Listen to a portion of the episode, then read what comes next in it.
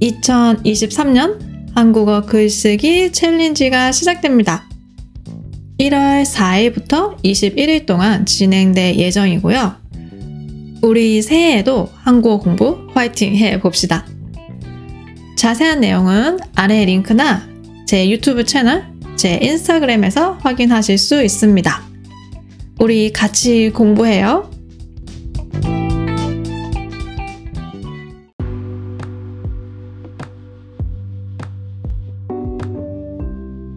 안녕하세요. 히야 한국어 히야입니다.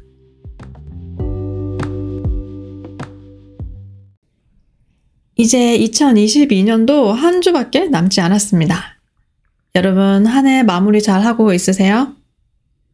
매년 이맘때가 되면 올 한 해는 어땠는지 되돌아보기도 하는데요. 누군가는 지금까지 쓴 일기나 메모를 보면서 올해 어떤 일이 있었고 그때 내가 어떤 생각을 했는지 다시 한번 돌아보기도 하고 또 누군가는 휴대폰 사진이나 SNS에 올린 사진들을 보면서 한 해를 되돌아보기도 하고 또 내가 읽은 책 목록들을 보면서 올해 어디에 관심이 있었고 어떤 고민이 있었는지 그리고 그 책들을 읽으면서 무엇을 느꼈는지 생각해 보기도 하는데요. 저는 좀 더 간단한 방법을 사용합니다. 보통 제 일정을 관리하기 위해서 구글 캘린더를 사용하는데요. 구글 캘린더를 보면 저의 2022년을 한눈에 다 볼 수 있어요. 올해 제 일정들을 보면, 음, 사실 대부분은 다 일이지만, 일 외에도 여행도 가고, 서울에 가서 친구도 만나고, 운동도 열심히 했어요. 그리고 중국어 수업도 매주 듣고요. 새로운 모임에 가서 사람들도 만나보고 이렇게 많은 일정들로 꽉 차 있는데요. 이걸 보니까 아, 올해 내가 뭔가 많이 했구나. 부지런히 살았네. 고생했다. 이런 생각이 들더라고요. 근데 또 한편으로는 좀 더 열심히 할 걸 하는 아쉬움이 살짝 남기도 합니다. 여러분은 올 한 해 어떻게 보내셨나요? 여러분 네이버 아시죠? 한국을 구글이라고 할 수 있는 네이버. 한국에서는 구글보다 네이버를 더 많이 사용하는 것 같아요. 아무튼 이 네이버도 우리처럼 한 해를 되돌아보는 시간을 가지는데요. 며칠 전에 네이버가 올해 가장 많이 검색된 사람들이 가장 많이 찾아본 검색어, 키워드를 공개했습니다. 이러한 키워드를 보면 올해 한국 사회에 어떤 이슈가 있었고, 뭐가 유행이었고, 한국 사람들이 어디에 관심이 있었는지 알 수 있는데요. 네이버가 공개한 올해의 키워드는 무엇일까요? 여러분 혹시 생각나는 거 있으세요?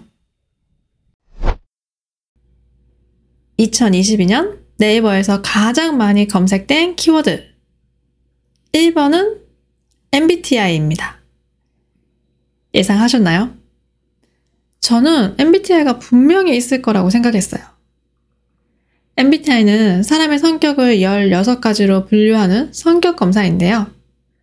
올해 한국에서 이 MBTI가 정말 유행이었고, 지금도 그렇고요. 저도 제 팟캐스트에서 이 MBTI를 주제로 얘기한 적이 있는데, 이제는 MBTI를 물어보는 게 너무 당연하게 느껴질 정도로 많이 얘기하고 심지어 자기소개로 MBTI를 얘기하는 사람들도 있어요. 안녕하세요. 저는 땡땡땡 이름을 얘기하고 제 MBTI는 INFP입니다. 이렇게 자기소개를 해요. 특히 20대들이 이렇게 많이 하는 것 같아요. 사실 한편으로는 너무 MBTI를 맹신하고 MBTI 하나로 사람을 판단하는 게 아닌가 하는 그런 우려가 있을 정도인데요. 여러분들도 나중에 한국 친구를 만나거나 한국에 오시면 MBTI가 뭐냐고 물어보는 사람이 있을 수도 있어요. 많이 검색된 키워드 2번은 MZ세대입니다. MZ세대는 M 밀레니엄 세대와 G 세대를 합친 말로 1981년부터 1995년 사이에 태어난 사람들을 의미하는데요. 여러분도 MZ 세대인가요? 제가 느끼기에는 올 초에는 정말 뭐든지 무슨 컨텐츠든지 다 유튜브 영상이나 블로그, 기업 광고, 마케팅, 뉴스, 신문, 무슨 매체든지 다 MZ세대, MZ세대, MZ세대 얘기를 했었어요. 음, 그때에 비하면 지금은 살짝 수그러든 것 같긴 하지만 그래도 여전히 아주 핫한 키워드인 건 사실입니다. 근데 제가 오늘 팟캐스트를 준비하면서 알게 된 게 있는데요. 이 MZ세대라는 말은 한국에서만 쓴다고 들었어요. 사실인가요? 제가 MZ세대라는 말을 그렇게 많이 들었는데도 이 단어를 한국에서만 사용하는지 몰랐어요. 제가 다음에 기회가 되면 이 MZ세대에 대한 에피소드를 따로 준비해서 한번 얘기해 보겠습니다. 자, 그럼 다음 키워드는 뭘까요? 3번은 이상한 변호사 우영우입니다. 이 드라마 기억나세요? 2022년에도 양질의 한국 드라마가 많았는데요. 그 중에서 가장 돋보였던 드라마가 이상한 변호사 우영우였습니다. 그래서 검색도 많이 했겠죠? 생각해보면 그때는 진짜 유행을 넘어서 신드롬이었어요. 당시에 착한 드라마, 힐링 드라마로 한국뿐만 아니라 외국에서도 화제가 되었던 드라마인데요. 아직 보지 못했다면 나중에 시간 있을 때 꼭 정주행해 보세요. 강추입니다. 많이 검색된 키워드 4번은 미국 달러입니다. 올해는 환율, 환율은 한 나라의 돈과 다른 나라의 돈을 교환할 때 서로 바꿀 때의 가치를 의미해요. 지금은 미국 달러로 1달러를 주면 한국 돈으로 1275원 정도 받을 수 있어요. 이게 환율이에요. 올해는 환율이 큰 폭으로 요동쳤는데요. 많이 올랐다 떨어졌다를 계속 반복했어요. 한국 돈, 원과 미국 달러의 환율, 그래서 원 달러 환율이 계속 오르면 한국 경제에도 나쁜 영향을 줄 수 있어서 사람들이 관심을 가지고 많이 찾아본 것 같아요. 그리고 제 생각에는 올해 해외 여행에 대한 규제가 많이 풀리면서 달러를 찾는 사람들도 많았을 것 같아요. 이 외에도 많은 검색 키워드들이 있었는데요. 최근에 열렸던 카타르 월드컵도 있었고, 지금도 러시아와 전쟁 중인 우크라이나도 많이 검색했고, 그리고 제가 얼마 전에 얘기했던 만 나이도 2022년 핫한 검색 키워드였습니다. 네이버에서는 온라인 쇼핑도 할 수 있는데요. 2022년 네이버 쇼핑 인기 카테고리 순위도 있었어요. 3위가 영양제였고요. 한국 사람들이 영양제를 많이 사 먹어요. 멀티비타민, 미네랄, 오메가3 이런 거 진짜 많이 먹어요. 그리고 2위는 주방용품. 요리할 때 필요한 물건들. 가위, 칼, 고무장갑 이런 것들이고요.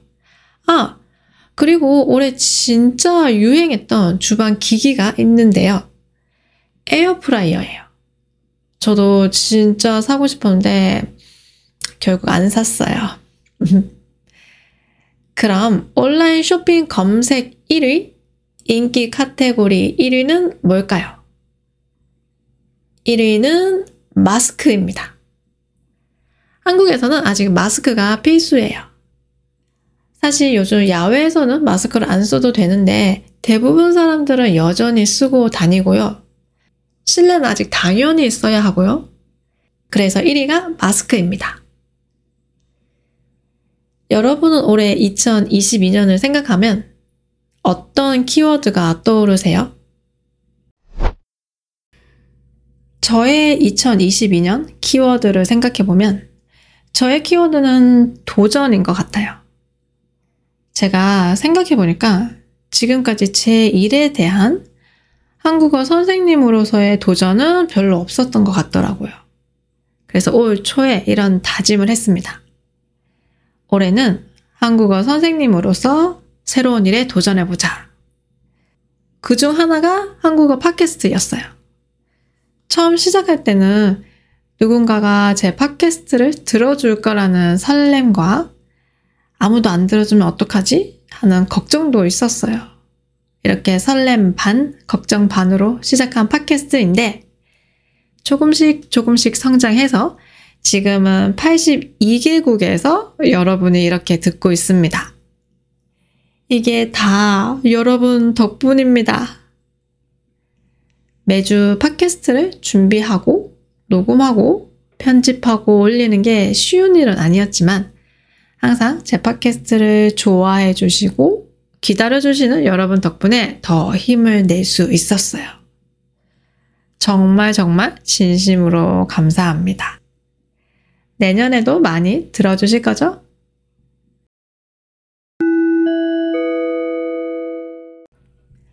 오늘의 표현입니다. A. 기도하고 B. 기도하다. 여기에서 A와 B는 동사일 수도 있고 형용사일 수도 있어요. 먼저 동사에 대해 얘기해 보면 동사 A 기도하고 동사 B 기도하다. 이런 패턴의 의미는 A나 B 둘 중에 하나만 하는데 그게 A일 때도 있고 B일 때도 있어요. 둘 다 동시에 하진 않아요. 다시 말해서 가끔은 A를 하고 또 가끔은 B를 할 때도 있다 이런 의미인데요. 예를 들어서 저는 마트에 가면 바나나를 사기도 하고 사과를 사기도 해요. 이 의미는 바나나를 살 때도 있고 사과를 살 때도 있어요. 근데 바나나랑 사과를 한 번에 둘 다 사지는 않을 거예요. 저는 아침에 차를 마시기도 하고 커피를 마시기도 하는데요. 어제는 차를 마셨는데 오늘은 커피를 마셨어요. 아침에 커피랑 차 둘 다 마시지는 않아요. 둘 다 마시면 너무 배부르겠죠?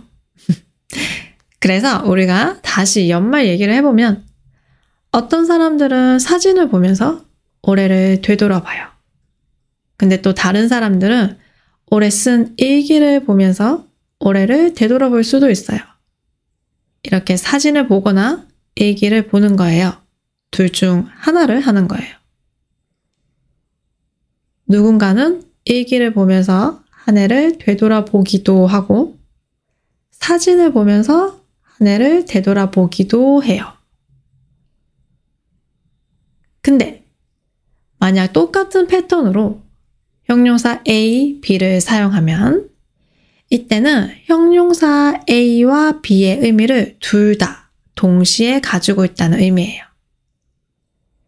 제가 아까 설렘 반, 걱정 반으로 팟캐스트를 시작했다고 했는데 이때도 이 패턴을 사용하면 설레기도 하고 걱정되기도 했어요. 라고 할 수 있어요. 동시에 이 두 감정을 느낀 거예요. 그리고 가끔은 기도하다를 한 번만 사용할 때도 있어요. 설레기도 하고 걱정도 됐어요. 이렇게요. 그래서 기도하다는 똑같은 패턴이지만 동사와 형용사의 뉘앙스가 다르다는 것 기억하세요.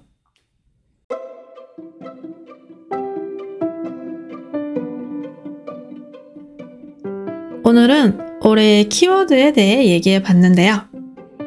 2022년 여러분의 키워드는 무엇인가요? 오늘 에피소드가 좋았다면 좋아요, 구독, 팔로우 꼭 해주시고요. 스크립트가 필요하시면 아래의 링크도 확인해 보세요. 여러분, 올 한 해 정말 감사했습니다. 우리 내년에 또 봐요.